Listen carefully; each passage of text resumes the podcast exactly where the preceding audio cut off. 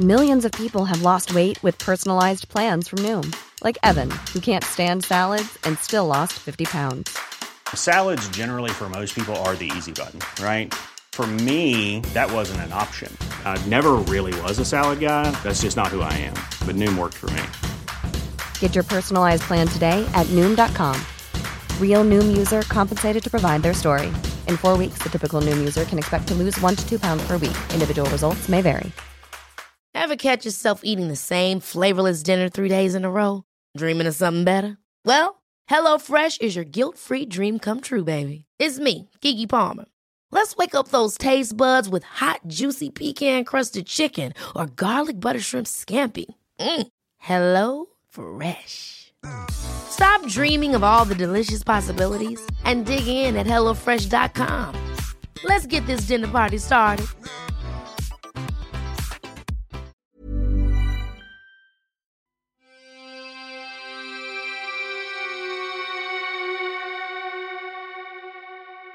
Welcome to Murder Mile, a true crime podcast, an audio-guided walk featuring many of London's untold, unsolved and long-forgotten murders, all set within and beyond the West End.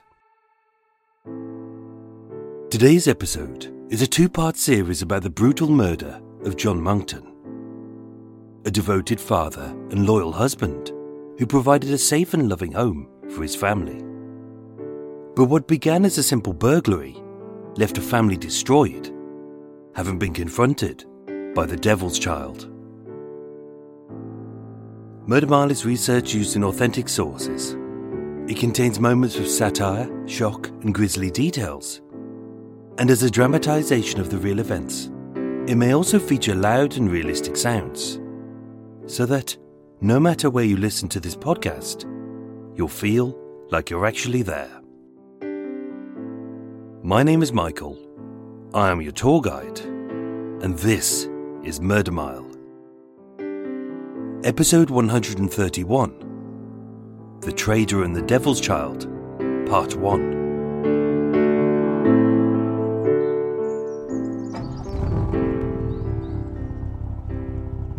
Today, I'm standing on Upper Cheyne Row in Chelsea, S W three.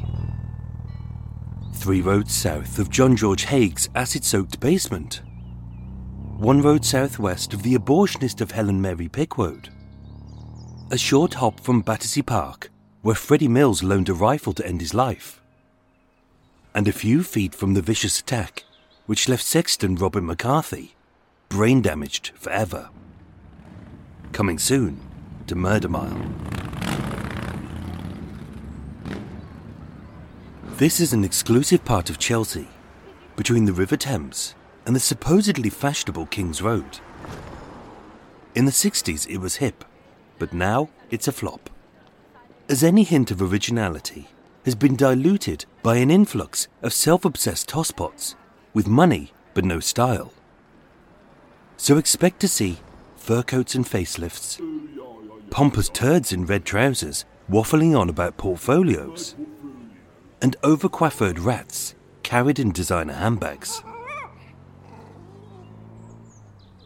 In stark contrast, one road south is Upper Cheyne Row, a very posh but oddly silent residential street full of family cars, a few trees, and four-storey terraces costing three to six million pounds apiece. Unlike the flashier parts of the city, where lavish drives and ornate gates adorn the tacky, tasteless mansions of half-wits who wear their wealth, these homes are simple and understated, with nothing ostentatious on the outside, as anything of value is on the inside, hidden behind solid windows, locked doors and discreet alarms. But not everyone here is a resident, and it's fascinating to see who we allow in or near our homes and who we don't, as the difference between an open door and a locked one can sometimes be as subtle as an I D, a uniform, or a parcel. At thirty Upper Cheyne Row, on the corner of Cheyne Row and Glebe Place, sits a five-bedroomed, four-storey brown brick townhouse. Back in two thousand four, this was the home of John Monckton, his wife and their two daughters. And as any family should, inside, they felt protected from any danger. And yet it was here, on Monday the twenty-ninth of November two thousand four, that all of their security became fruitless. When an innocent mistake, the kind we all make, destroyed a family forever.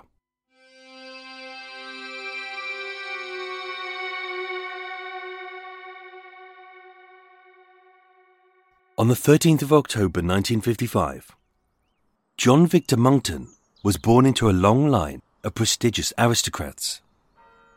His cousin being Viscountess Monckton of Benchley, and his great-uncle Sir Walter was legal counsel to Edward the Eighth, who drafted the King's abdication statement, having chosen to marry Wallace Simpson. But what set John apart from many of the so-called elite wasn't his wealth, but his humanity. Goodness was in his blood, and kindness was in his bones. Physically, he was a striking man, exceptionally tall, but so slender he looked as if a stiff breeze might blow him over. Being bespectacled, with parted brown hair and thick arched eyebrows, he resembled a whip-smart man of maths. But what exuded most was his warmth, as among a big brain and deep pockets was a huge heart. Everyone described John the same way. He was gentle, thoughtful, loving and loyal. A man with a dry wit and a great intellect who genuinely cared for his fellow human beings, whether he knew them or not. In nineteen seventy-nine, instead of going into law, he was drawn into the world of high finance. Across the nineteen eighties, as yuppies in red braces reigned, waving phones as big as house bricks and quaffing cocaine by the kilo. As a Catholic, John was the opposite. A moral man who was old-fashioned, but effective. In nineteen ninety-six, he joined Legal and General and later became its managing director of bonds, where his award-winning team managed thirty-four billion pounds worth of assets, and John was regarded as one of Britain's most influential investors. Being raised to be successful, yet humble, neither fame nor money would ever change John. He dressed practically, he spoke in a quiet whisper, and although he was not averse to the odd luxury purchase, you could easily pass him in the street, unaware that the Sunday Times had listed him as one of Britain's wealthiest men. In his spare time, John had two passions: the church and his charity work. Praised as a man of deep Christian convictions, he was a devout parishioner at the Catholic Church of Our Most Holy Redeemer and a trustee of the Order of Saint John's Care Trust, a non-profit charity providing care for the elderly.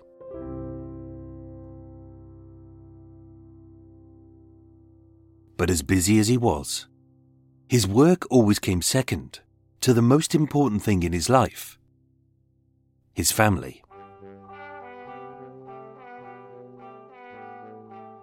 In the late nineteen eighties, John fell in love with Homaira Taslimi, an Iranian lady who exuded both style and sophistication. Born in Tehran, educated in Washington, and having spent much of her life in France. With both of them being keen to settle down, on the sixteenth of July nineteen eighty-eight, John and Homaira were married. In nineteen ninety-two, their daughter Sabrina was born, followed three years later by Isabel. And keen to keep his loved one safe, in nineteen ninety-four, they moved into the affluent seclusion of thirty Upper Cheyne Row, where they lived without worry. Hailed as an extraordinarily devoted family, It was the little things in life that John loved the most. As although rich, above it all, he was a father and a husband who always made time for meals, bathing his kids, reading bedtime stories, and wrapping his arms around his little girls with kisses and cuddles. John Monckton would do anything to protect his family, even if it meant giving his life. The most powerful word in the English language is home. A home isn't just a building, it's a sanctuary.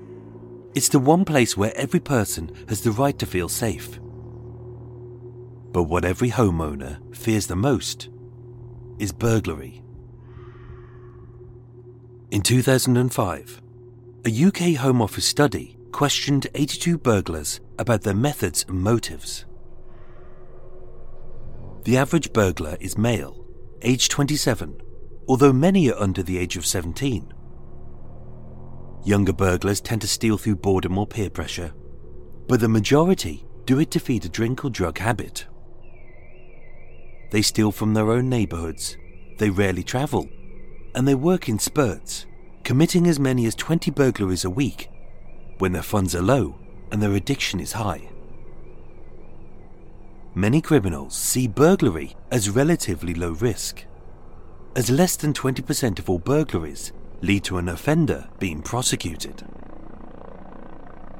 As for choosing a home to break into, half of all burglars return to a home they've broken into before, leaving a few weeks' gap to allow the insurance to pay out and any items they've stolen to be replaced. A home's contents are easy for a burglar to value, as owners often leave their curtains open and dump the boxes of any expensive electrical items outside for the bin men to collect. Most burglaries occur on a weekday, between three and four p.m, when the owners are at work, at the shops, or on a school run, with an unoccupied house made obvious by a car gone and the curtains closed. The biggest help to any burglar is a broken light, a high hedge, and a dirty window, as these shield their criminal activities. Locks can be broken, windows can be smashed, and alarms aren't a deterrent, as although loud, mostly we all ignore them, but they do indicate that a home has items of high value. In fact, the biggest fear for a burglar isn't being caught, but confronted. Key to their success is to enter and leave a home, unseen and unheard. So often they will avoid any bright lights, gravel paths, squeaky gates, barking dogs, and best of all, any home which looks occupied, with the lights and the T V on. Burglars fit into three distinct types. A chancer, who sees an opportunity and steals items to be sold quickly. A creeper, who is skilled in housebreaking, has the patience to seek out high-value items, but like a chancer, avoids being seen at all costs. And finally, a confronter. A truly dangerous criminal, with no fear of being caught, and who will do anything to defend themselves and to get what they want.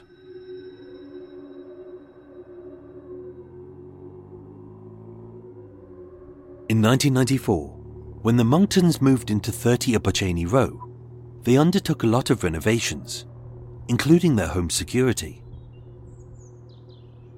As a Victorian townhouse, it naturally had good defences. The windows were above head height, the walls were hard to scale, and they weren't accessible from the outside without a ladder. It had only two doors, one at the back which was well lit and alarmed, and one at the front, with its door sat on top of an awkwardly steep set of stone steps, fitted with locks, deadbolts, a chain and a spy hole, as well as a burglar alarm, a panic alarm, and an intercom on several floors, so they could enter the door without opening it. But even the best protection is embedded with a fatal flaw.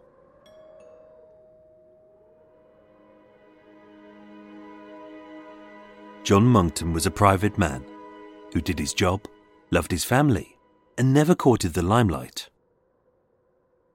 Among a niche circle of bankers, priests, and charities, he was a celebrity of sorts. But even to those living on his own street, he was neither a name nor a face. And yet he came to one man's attention. In two thousand three and two thousand four, he appeared in the Sunday Times Rich List and the Mail on Sunday's Rich Report, with a photo of his face and a profile on his life, featured alongside famous actors, pop stars, sports legends, royalty, millionaires and billionaires. For some, this is an ego trip. For John, it was a security risk. But for a very desperate criminal, with a history of violence, an obsession with the wealthy, who was sat amongst the squalor of his bail hostel in Streatham, barely a few months out of prison, this was the perfect way to compile a dossier on his potential targets. Only John was not his chosen victim. Like all cowards, this particular robber would pick on easy targets. Someone older, weaker, and smaller. As he prowled the streets of Chelsea, not in search of a banker, but of a banker's wife, who dressed in designer outfits, with a bag full of cash and cards, and dripped in precious gems. All he would have to do is find her, follow her home, and wait until she was alone. Being a rich, petite woman, Homaira Monckton was an easy target for the devil's child.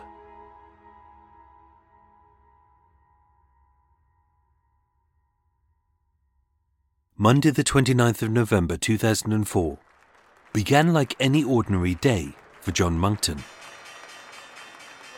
An early start, few breaks, and long hours in the cutthroat world of high finance, where a dog-eat-dog deal can be the difference between wealth or death, as a slew of savage rivals are wrestled and slain.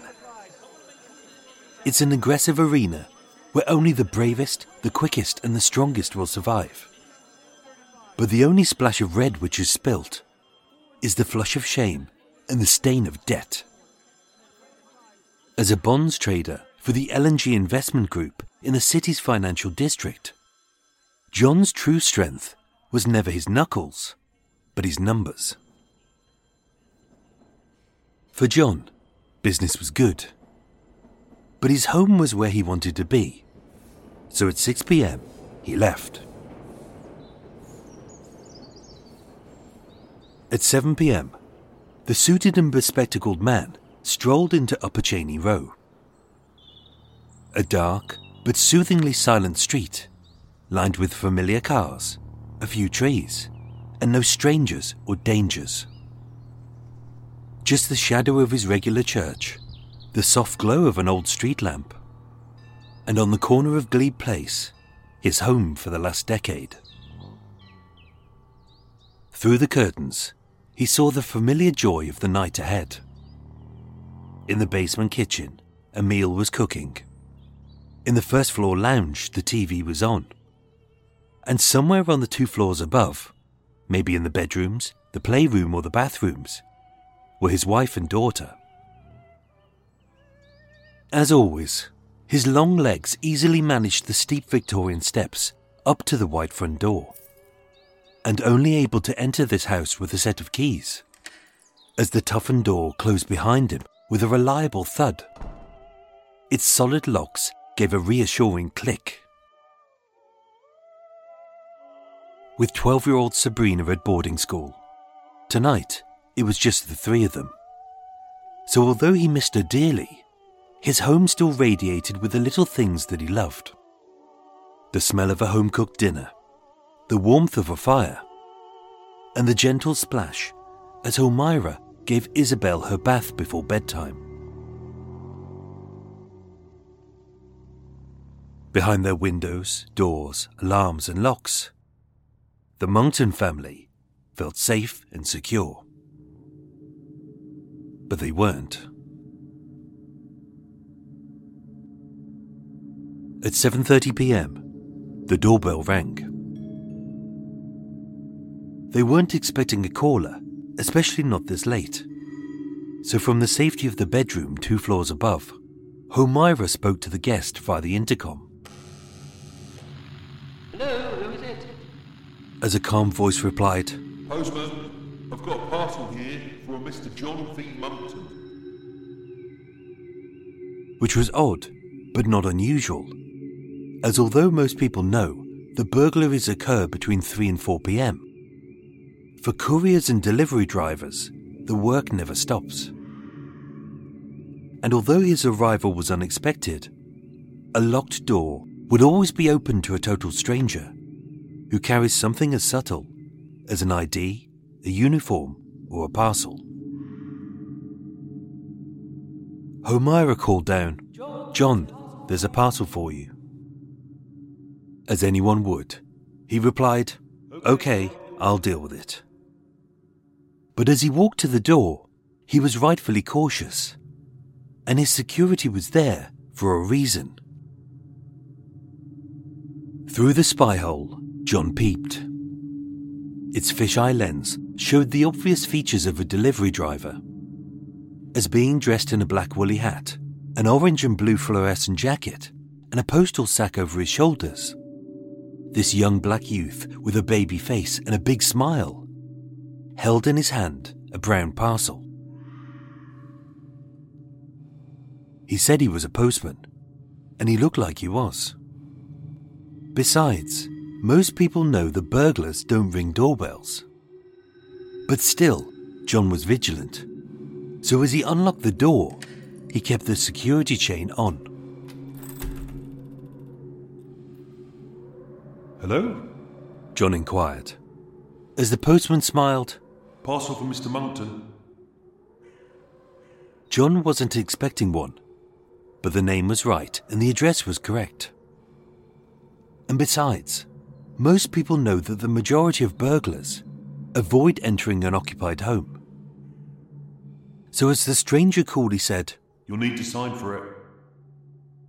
As we all would, John undid the chain, unclicked the lock, and as his last line of defence, he opened the door. But the postman was not alone.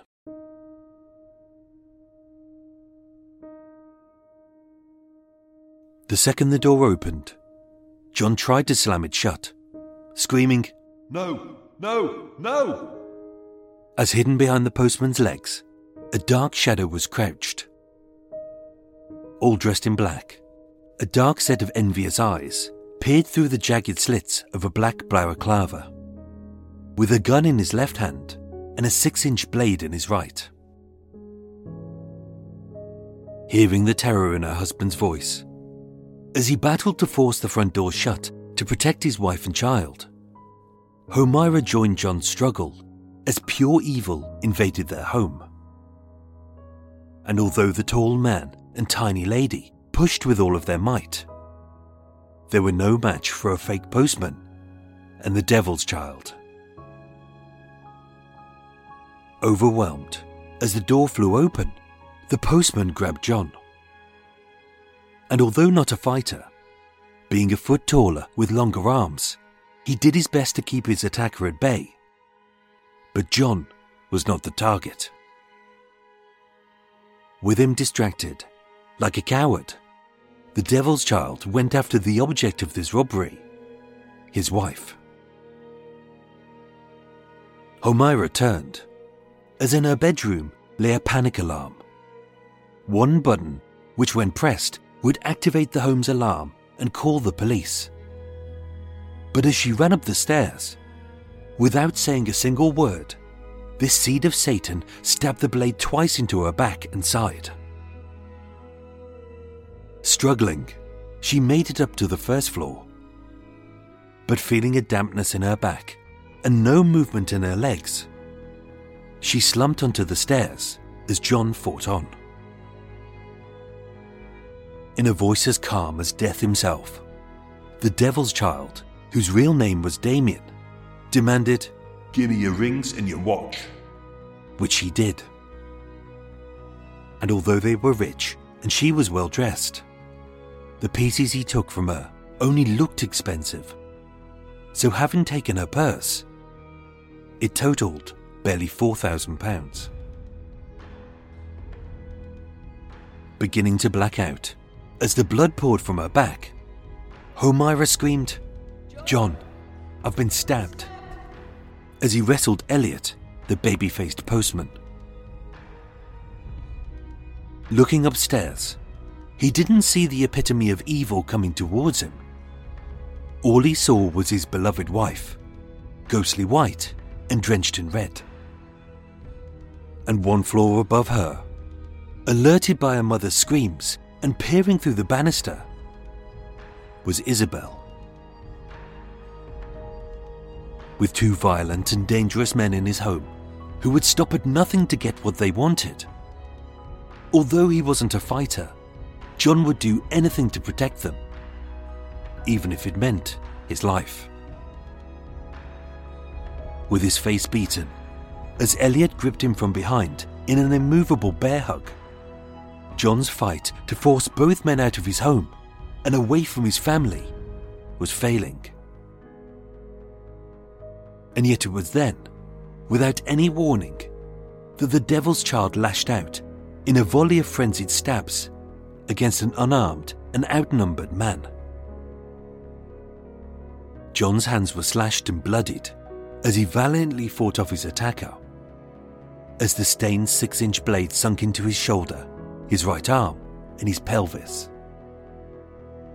So ferocious was the assault that, having mistakenly stabbed Elliot with the full length of the blade, he buried the knife deep into John's chest, as one wound ripped through his right lung, and the last fatally skewered through this good man's heart.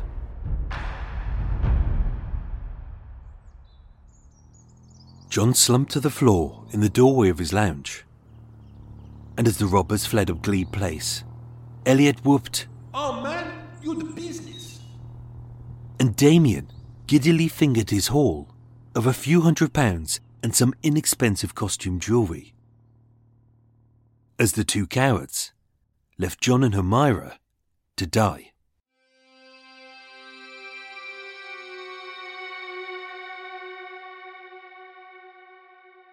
Which they would have done, had it not been for Isabel, who was only nine years old.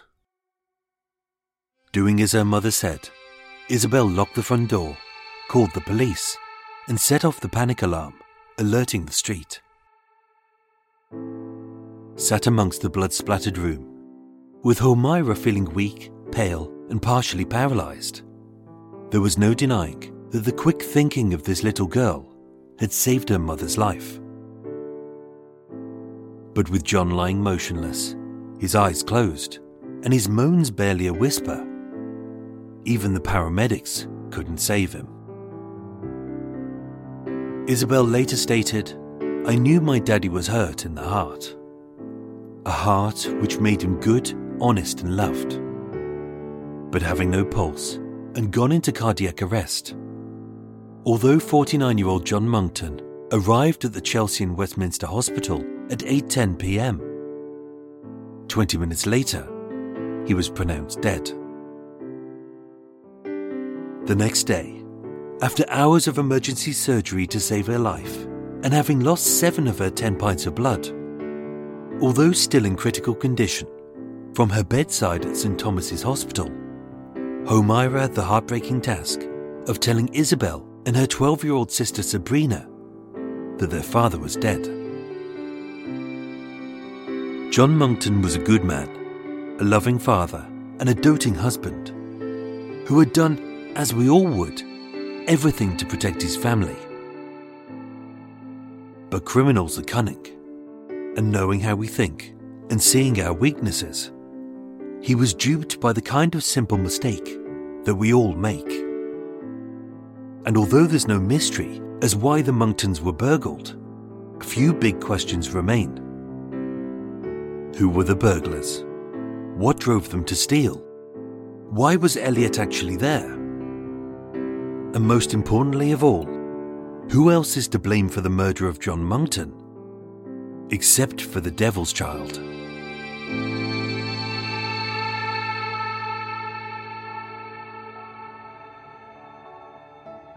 Ladies and gentlemen, thank you so much for listening to Murder Mile. Part two and the final part of The Trader and the Devil's Child continues next week. If you enjoyed that, stay tuned for some extra tidbits and some aimless waffle after the break. Unless you don't want to, then don't. But before that, here's a true crime podcast which may very well be the equivalent of a Kit Kat but with the wafer bit missing. So all that's left is the lovely chocolatey bit. Mmm.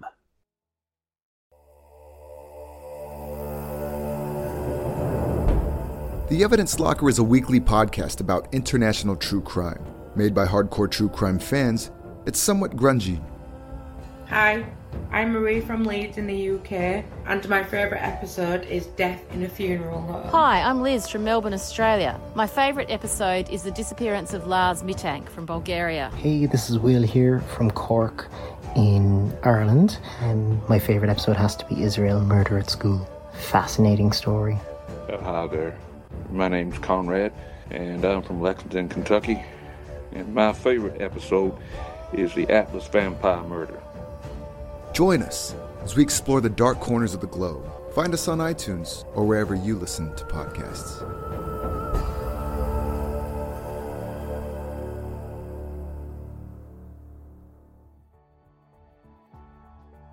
A big thank you to my new Patreon supporters, who are Kylie Clark, Stephen Beeston, Karen Price, and Mads S. Olsen.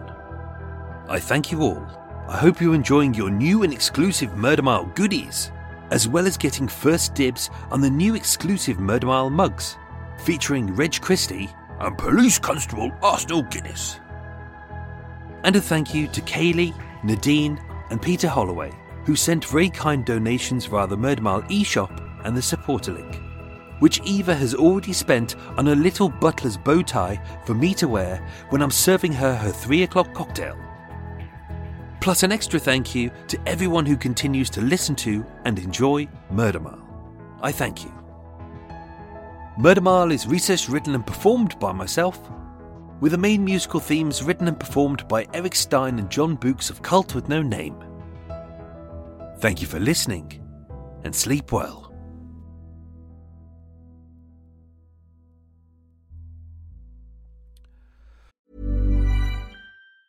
Life is full of awesome what-ifs, and some not so much, like unexpected medical costs. That's why United Healthcare provides Health Protector Guard fixed indemnity insurance plans to supplement your primary plan and help manage out-of-pocket costs. Learn more at U H one dot com. Ever catch yourself eating the same flavorless dinner three days in a row? Dreaming of something better? Well, HelloFresh is your guilt-free dream come true, baby. It's me, Keke Palmer. Let's wake up those taste buds with hot, juicy pecan-crusted chicken or garlic butter shrimp scampi. Mm. Hello Fresh. Stop dreaming of all the delicious possibilities and dig in at hello fresh dot com. Let's get this dinner party started. There's never been a faster or easier way to start your weight loss journey than with PlushCare. PlushCare accepts most insurance plans and gives you online access to board-certified physicians who can prescribe F D A-approved weight loss medications like Wegovy and Zepbound for those who qualify. Take charge of your health and speak with a board-certified physician about a weight loss plan that's right for you. Get started today at PlushCare.com slash weight loss. That's PlushCare.com slash weight loss. PlushCare.com slash weight loss.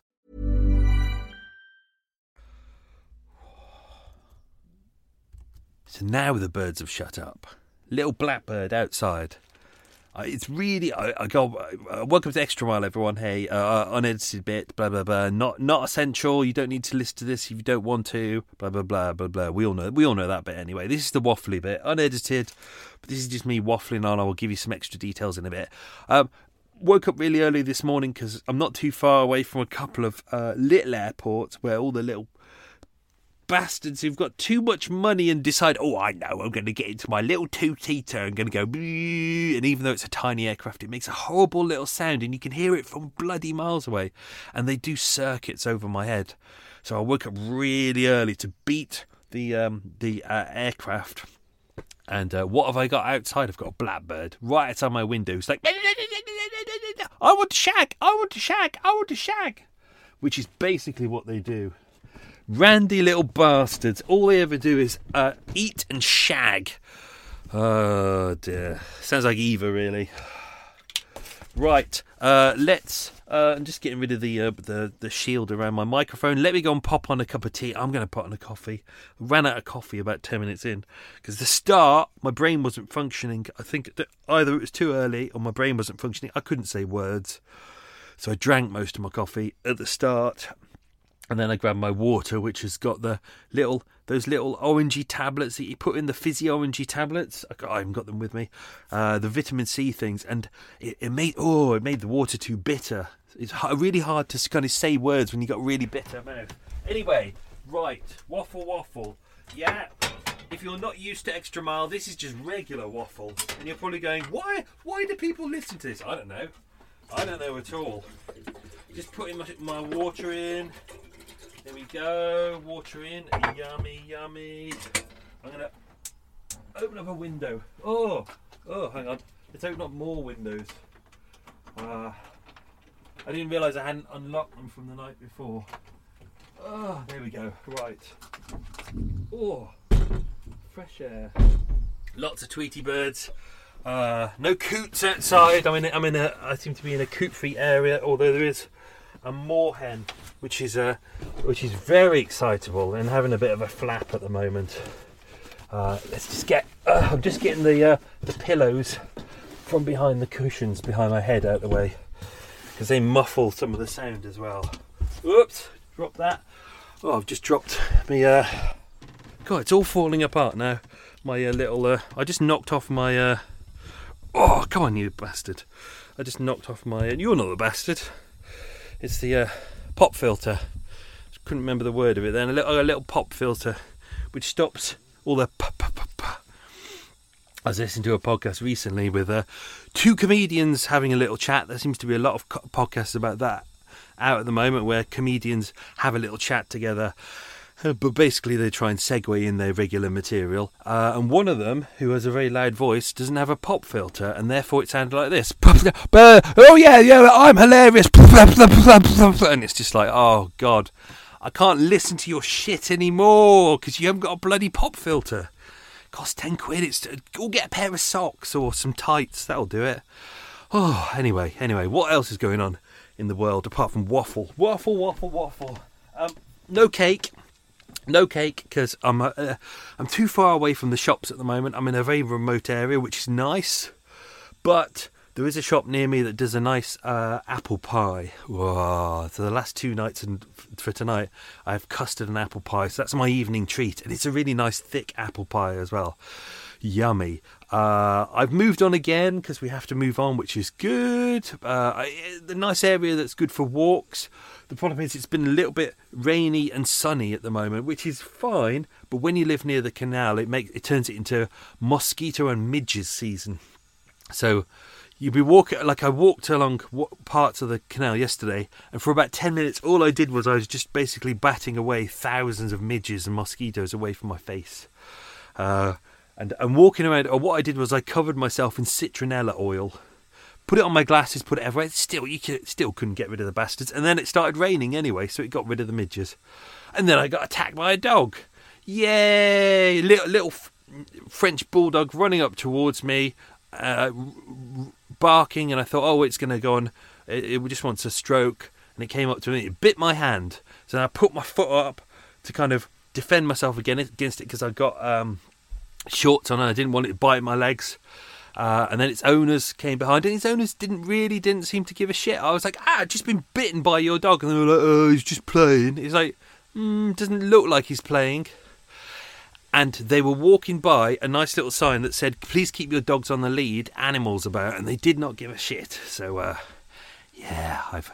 Uh, I will if I will inform the farmer. So the fact there's no animals in the field, but I just think if you can't control your dog and your dog bites people, put it on a fucking lead, you idiots. Uh, anyway, uh, what, what else was going on? Uh, I'm away from the area that had rats. I was in an area before that had rats, and I had my first rat on the boat. If you uh, subscribe to Patreon, you'll get you'll get a big chunk of an episode about about the rat that came on board and my battle to get rid of the the rat. God, yeah. It, it, it, he he was only on for like about, I would probably say, uh, the first bit for about three minutes, and then the oh, t- uh, coffee's up, and then the second bit he was on. Uh, hang on, did I? I haven't even put my coffee in. Been waffling so much, I haven't even put my coffee in. Hang on, I'm going to open up more windows. Oh, it is cold out. All the windows are frosted up. Not frosted up, but they've kind of got all cond- condensation-y. Hang on. Sugar in, I'm going to need two. I've got lots of coffee. It's just decaf, it's uh, powdered tea, powdered coffee. My brain is gone. I've got no, I've got no sugar in my system. Right, let's put the water in. Come on, Michael. Come on, Michael. Brain work today. There we go. My coffee in a in a Murder Mile mug.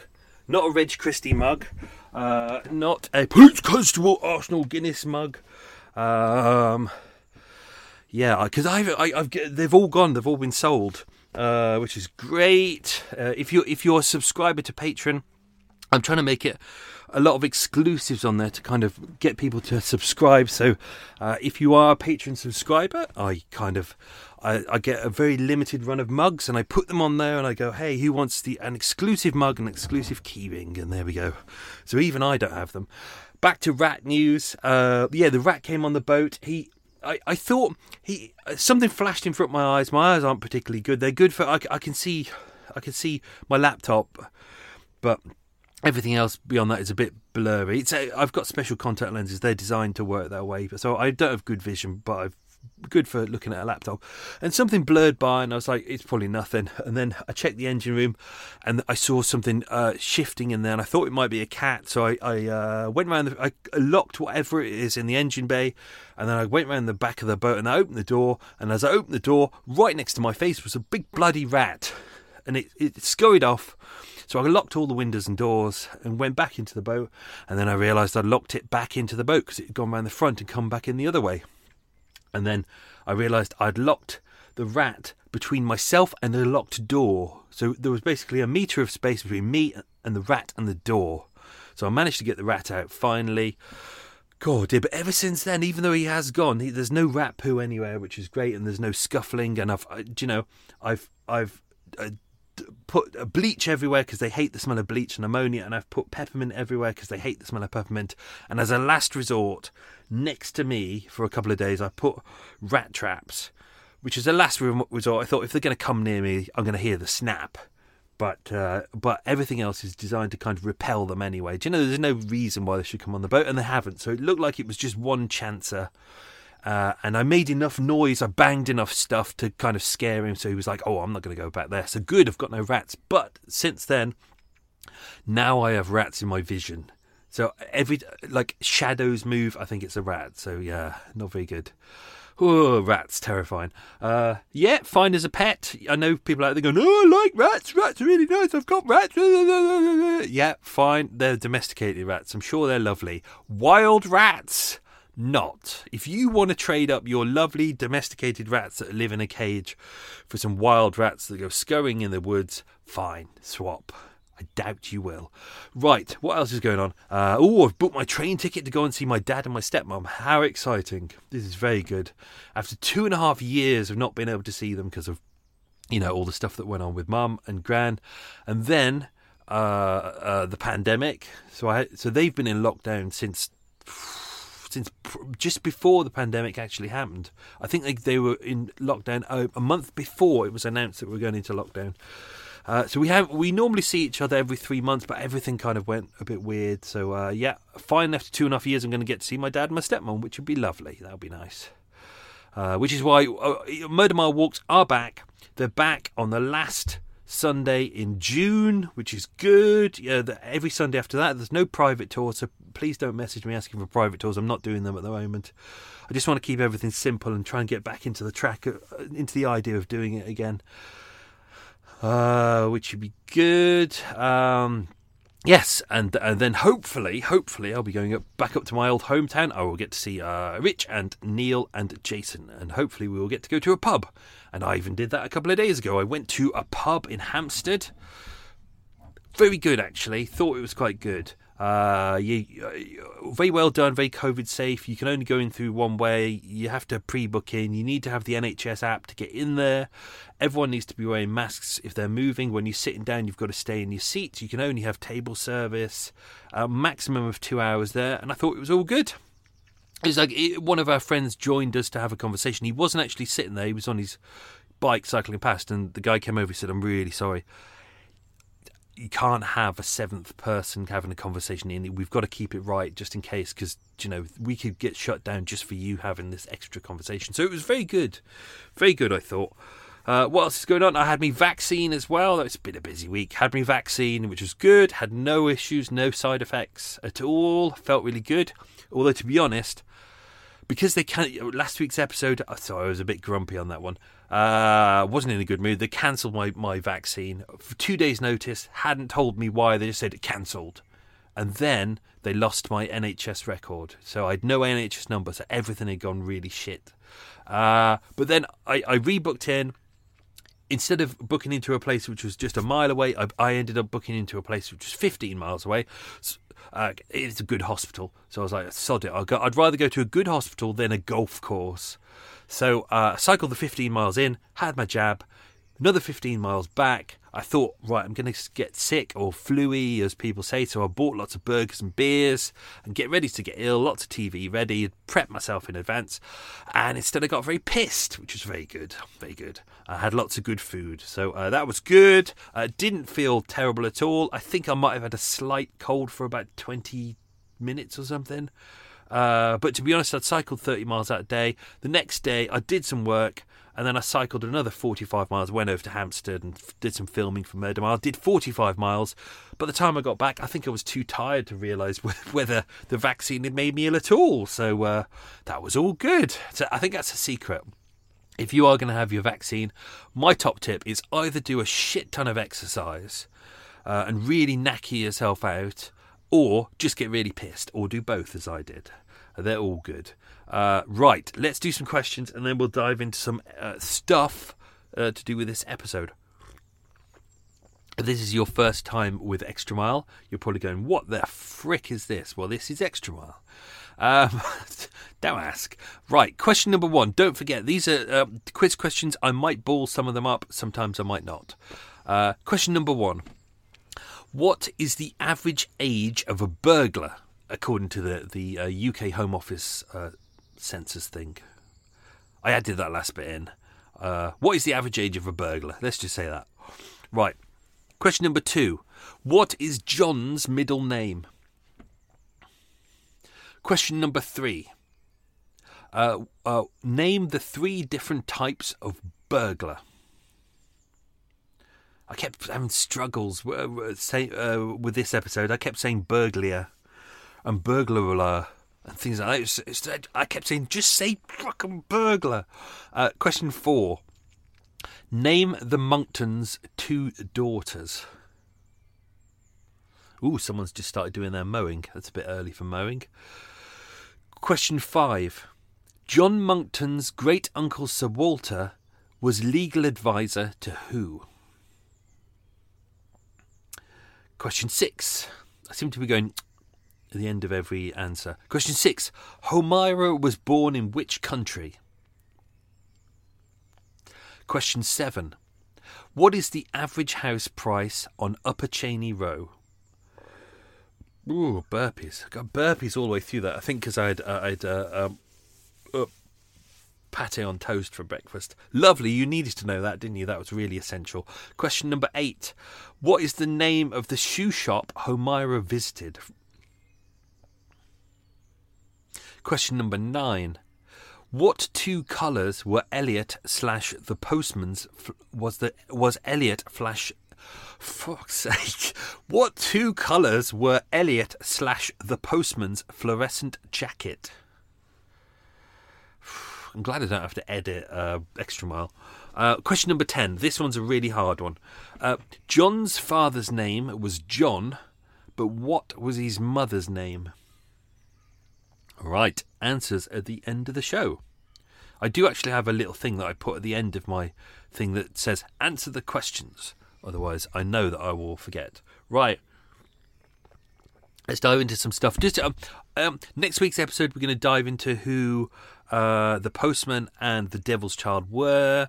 We're going to do a, a, a look at the case from their perspective, because this is all primarily John's story. I, I made a conscious decision right at the start. I was like, we're just going to tell John's story, because if you if you tell it all the multiple sides, it just makes it too complicated. But it's but there's an interesting kind of dichotomy between the postman and the devil's child, and that's what I wanted to focus on next week. So this is just, this is just going to be about uh, John and his family.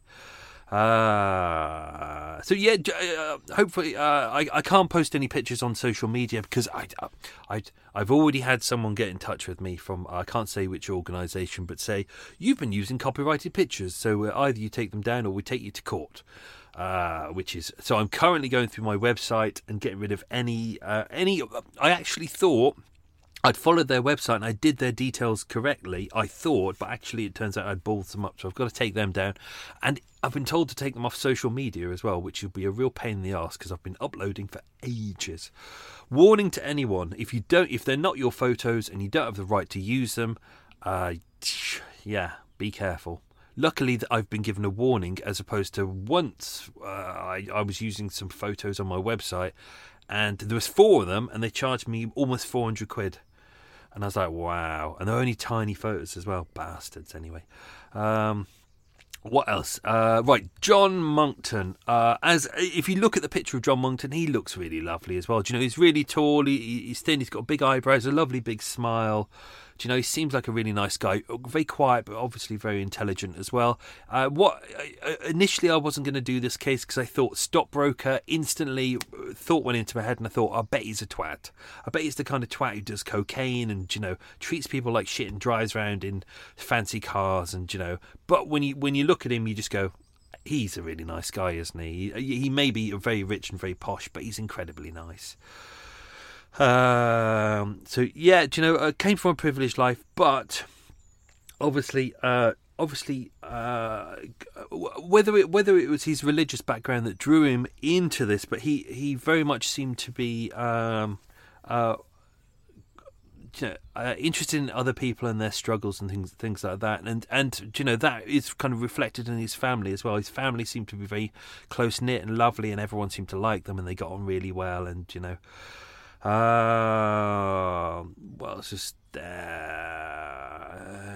uh, so I'm just I'm just reading through. This is no good for you. This is just uh, me reading and you going uh, well, well, me going uh, making that noise.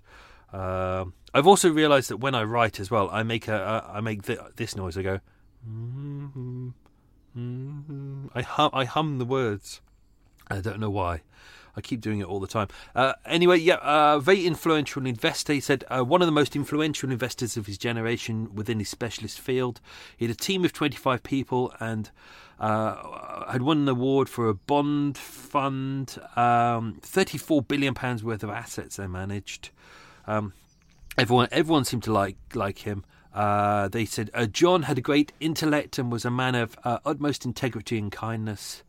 Uh, Uh, he had a deep insight into the financial markets. He built up a strong team who admired him greatly and will carry on his work.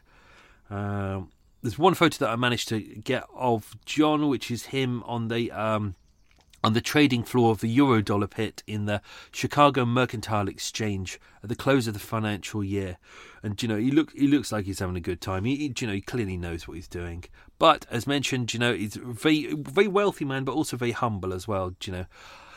I don't think he really liked the fact that he was on the Sunday Times rich list and he was one of Britain's wealthiest men listed on there. I think he, he's one of these people who just like to keep under the radar. Uh, as mentioned, he was a trustee of the Orders of Saint John Care Trust, which is a non-profit organisation providing quality care and accommodation for the elderly, and it runs care homes across the country. Um, Uh, what was the other thing? Uh, the, the religious bit. I'm going to go to that. Uh, so he's a devout Roman Catholic, a regular parishioner at the Catholic Church of Our Most Holy Redeemer, which is immediately opposite his home. And that's the place where I mentioned that at the start, that the, the sexton who, uh, it's an antiquated word, but the sexton who was... Uh, Who, who ran that, Robin McCarthy, uh, was uh, badly beaten and left brain damaged, and that's immediately opposite his house. Like it's it's it's the nearest building, pretty much. Um, uh, John also joined the Sovereign Military Order of Malta, which is a Catholic religious order, in nineteen seventy-seven. Uh, they said he was a man of deep Christian convictions, and he worked hard for Christian charities. Uh, what else was there? Yeah, he just seems just seems to come across as quite a, quite a nice guy, quite a little bit shy, a little bit quiet, but well, that's a, that's a, that's a good thing. Often you kind of find that the people who are kind of loud and mouthy, they're the ones that are desperate to prove who they are, whereas the people who are quiet are kind of, you know, they know who they are, they've got nothing to prove. It's always the same, isn't it? You always you always see that. This I think it's, I, there's three types of people in the world: the people who are good at things, the people who are good at saying that they're good at things, and then you get the rare types who are good at things and actually good at telling people that they're good at things. That's the hard thing, isn't it? If you're good at doing something, it's hard to say, hey, I'm good at doing something. But unfortunately, especially at the, at the B B C when I, I used to work there, there'd be quite a few people there who, I'll be honest, were all mouth and no trousers. There's quite a few people who were very good at saying, oh yeah, this is my project and I'm all responsible for this because it's a success. Yeah, but actually it was a team effort and they were actually a small piece of the cog. Oh, I'm not going to go into details about that, but there's a lot of pricks there, I'll be honest about that. Glad not to be there anymore. Do miss some of the people who work there. Some of the people I don't miss. Right. uh, the robbery. Let's dive into the robbery. Um, as mentioned, it had good security in the house. Do you know, even on the door, he got, he got locks, he's got deadbolts. It was a U P V C door, which is one of those ones that hard hard to break down. Uh, he got a spy hole. He got, um, do you know, there was an alarm, a panic alarm. Do you know, but it wasn't overdone. Do you know, it, it, from the outside... You don't see cameras all over it. You don't see something big that says, "Oh, this is a, this is house is alarmed. Oh, this house is protected by dogs." It looks discreet, but obviously everything was there and secure. So, um, you know, obviously people aren't expecting a home invasion. I think that's what I'm trying to get across in this story. That people aren't expecting people. If you're going to be burgled, you're going to expect to come back to your house and go, "Oh God, the window smashed, the door's broken, someone's got in. Oh no." Uh, you know, there's stuff scattered everywhere. That's what you expect. What you don't expect is someone to ring your doorbell and go, "Hello, can you let me in? I'm blah blah blah blah blah." You know, uh, as happened with this one. You know, the the um, the postman idea seems to be uh, one that they thought would work, and it did work. You know, it's it's one that we're all culpable of. Do you know, if you think about it, it's like I got a message on my phone the other day from uh, a delivery company that said, "We tried to deliver to you today, but you couldn't. Uh, you need to call this number." It was it was allegedly from Hermes, but it wasn't from Hermes, uh, or herpes as I like to call it. And it, it it said you need to call this number to rearrange, and it will cost one hundred fifty to rearrange. And do you know, everyone will go, "Well, it's only one hundred fifty. I need I need whatever that parcel is. I'll have it." And I just thought, sod it. I'm not going to collect it. You know, I'm always, even a couple of weeks ago, I had one where they, they, they, they said they tried to deliver but didn't. I was like, mm, you tried to deliver at lunchtime and it's my P O box, and uh, they were definitely in because I called them. Uh, it, what actually happened was my P O box people uh, looked at the parcel, went, "No, he doesn't, he, he doesn't have a box here." It was a new person. They hadn't done their job properly. Uh, so actually, the the um, I was sent a, a reschedule thing. And what I actually did was I called up the guy who'd sent me the parcel because I knew what parcel it was, and I said, did you try and did they try and deliver it? He was like, yeah, they tried today at this time. And I was like, right, I will I will go to this website and rearrange. And luckily the the, the courier called me. He It was a great courier. It was like literally before he was like, "Oh mate, yeah, I tried to deliver this yesterday, but they wouldn't accept it." And I, it's, this is definitely the building. And I was like, "Yeah." And it was like, "I'm going to keep you on the phone. I'm going to walk into the room. Uh, I'm going to speak to the same guy because it's the same guy again, and keep you on the phone, and then you can confirm to him that this is where your parcel belongs to." And that was like, job done. Good for him. Good for me. Uh, oh yeah. But, do you know, it's easy to be scammed by things. Do you know, these kind of uh, text scams and things like that? Like when you get one that says, uh, you need to uh, update your details with Lloyd's Bank, and you think, hmm, I don't have an account with Lloyd's Bank. Do you know, it's easy to get scammed. The second you press that button, they've got access to your phone, they've got access to anything you do after that. All of your login details, they can they can track all of that. So, uh, yeah, just just delete them straight away. Oh, I've got burpees. I've got coffee and pate burpees. Lovely. Eva's going to want to kiss me today, isn't she? Yeah, she always wants to kiss me. Always wants to kiss me. Right, uh, what else do we have? So the spy hole. Um, oh, we, we're going to... Uh, the, the uniform wasn't particularly good. I think the, the idea was... to uh because you only really need to, to to see that it's a postman from a distance. You know, no one really looks at details too well. All they really needed was for John to open the door. So uh those who saw it said it looked like a kind of Postman Pat style. Do you know, the the cartoon character from the nineteen eighties, nineteen nineties, and there's a remake recently. um So it's kind of, he'd got a woolly hat, he'd got a uh, fluorescent jacket on, whose colours I won't mention because that's in the quiz, and he got kind of the, the postman's bag over his shoulder. And if you think about it, you know, official Royal Mail postmen have a specific type of colour, but we live in an era where there's, you know, there's loads of different delivery companies. So if someone goes postman, delivery driver, courier, it could be any. It could be Hermes, herpes. It could be, you know, Amazon. It's, you know, and now you've kind of got the the Deliveroo drivers delivering stuff. It's like there's so many delivery companies, and there's, you know, it's hard to pin down who has a uniform anymore. So uh, I think that makes it very difficult for people. Uh, so, do you know, even though his uniform may not have said Royal Mail on it, do you know, he would have looked like a delivery driver, so that's good enough. And he's holding a parcel, so... Uh, I don't want to tell you too much about. No, I'm, there's, there's bits that I'm not going to tell you for this because I want to save it for next week's episode, because the, the, the connections between the postman and the uh, the Devil's Child are kind of interesting. Um, what was stolen? I kind of glossed over it a bit. Uh, Homaira said, uh, obviously she was uh, conscious for most of this. She did kind of black out during part of it, as you can appreciate. She'd been stabbed in the back and the side, and she was losing a lot of blood. So she did she did amazingly well just to be able to regain consciousness there. Uh, she told the court, "I did not know I was stabbed. There was no pain, uh, but I could not feel anything in my leg, my legs. I sat down and I could see my husband defending himself with another man. That's Elliot, the postman." Uh, Missus Monckton said that one of the men demanded her jewellery in a shockingly calm voice.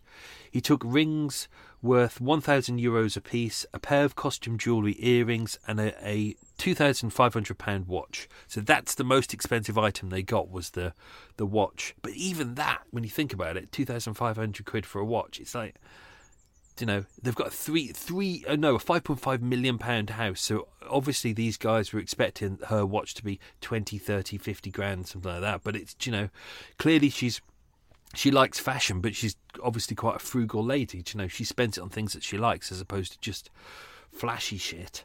Uh, Homaira managed to make her way upstairs to the first flight of stairs before feeling a dampness, a heat, and a paralysis, causing her to sit down. Uh, she told John that she was bleeding. Um, uh, uh, Elliot, uh, by this point, had pulled down his balaclava over his eyes, so all they could see was his kind of eye holes in his mouth. Uh, Uh, and the same with uh, the Devil's Child, Damien. He was uh, he had his uh, uh, balaclava over his face as well.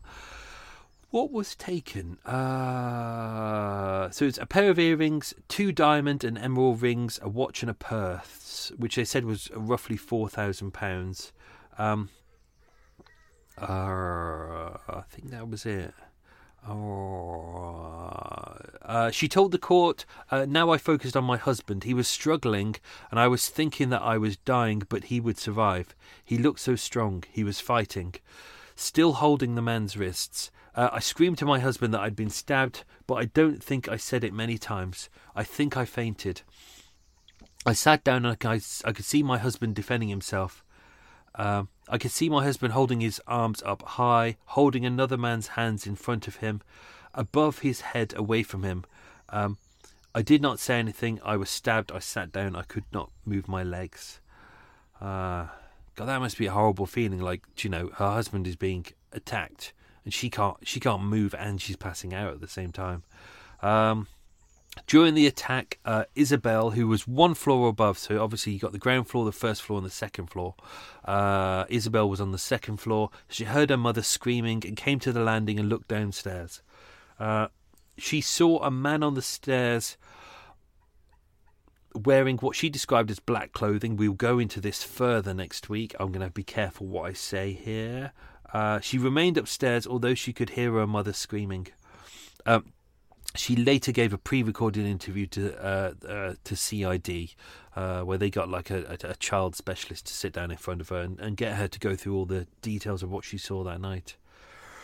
Uh, uh, Elliot punched John quite a few times in the face and then held him in a bear hug um, as Mister Monckton fought for his life.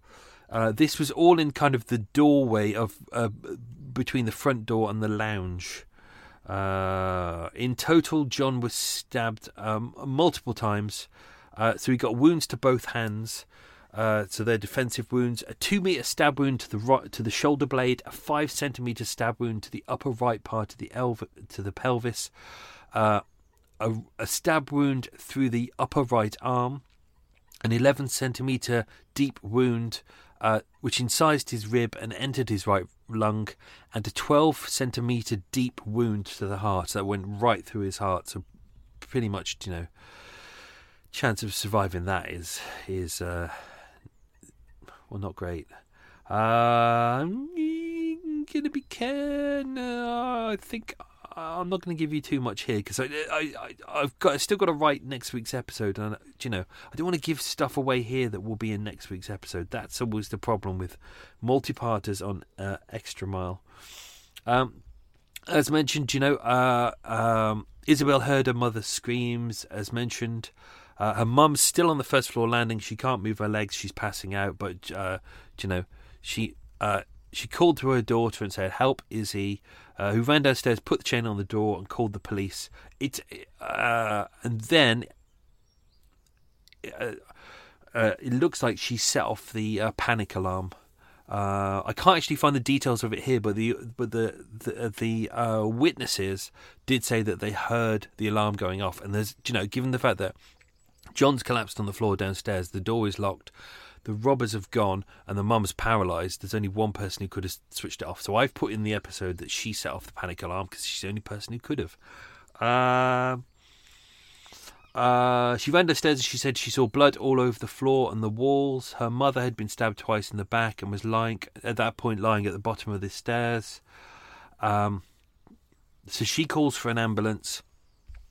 Uh, where was... Yeah. Uh, so uh, at this point, John is dying. Homaira has passed out and is bleeding, and her daughter obviously is traumatised. Um, it was hard for the police to get information out of them. Uh, police initially couldn't get into the Monckton's house because Isabel, quite rightly, had locked the door. Uh, so she had to she had to hand the key through the letterbox uh, so the officer could actually unchain it, and then he actually unfastened the door because it had been uh, chained as well.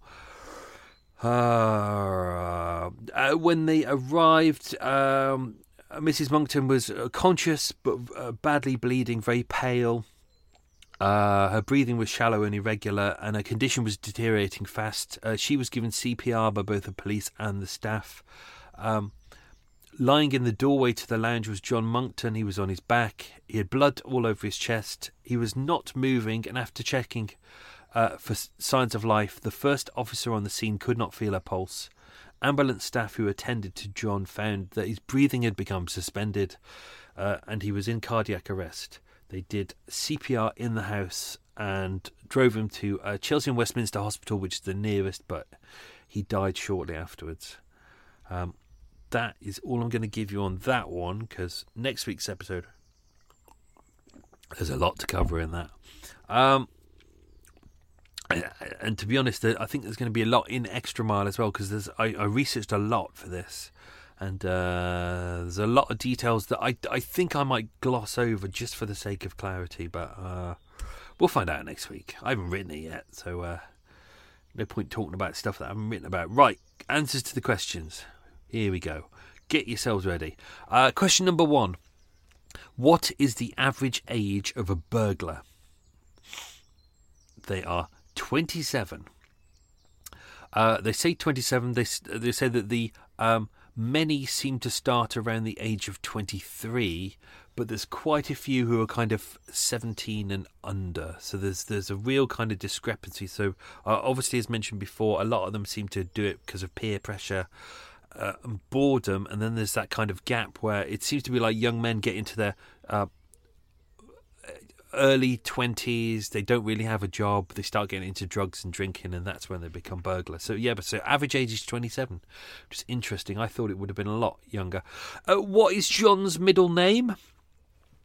It is Victor. Name the three types of burglar. There's a chancer, a creeper, and a confronter. And we'll dive more into those next week.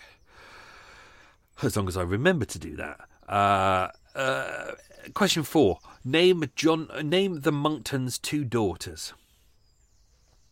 I probably. I mean, I mentioned. I think I mentioned two of them in, in that bit. Then it was uh, Isabel and Sabrina. Uh, question five. John Monckton's great uncle Sir Walter was legal advisor to who? That was King Edward the Eighth. That's the that's the uh, uh, I I I shall be abdicating for the woman I love. That one who married Wallace Simpson. Uh, question six: Homaira was born in which country? Uh, that's Iran. Question seven: What's the average house price on Upper Cheyne Row? It's between three and six million pounds. Which is interesting. As mentioned at the start, they're not very flashy houses. They look kind of Edwardian, Victorian kind of terracey houses, and they're quite plain on the outside, but clearly, you know, if you were to go inside, it'd be expensive, you know, lots of lots of bedrooms, probably two kitchens, probably a cinema room, you know, some of them probably got pools, you know. So uh, yeah. Uh, question eight. Uh, what's the name of the shoe shop Homaira visited? It's called uh, Via Venice, or Via Venice, you can call it, but it's Via Venice.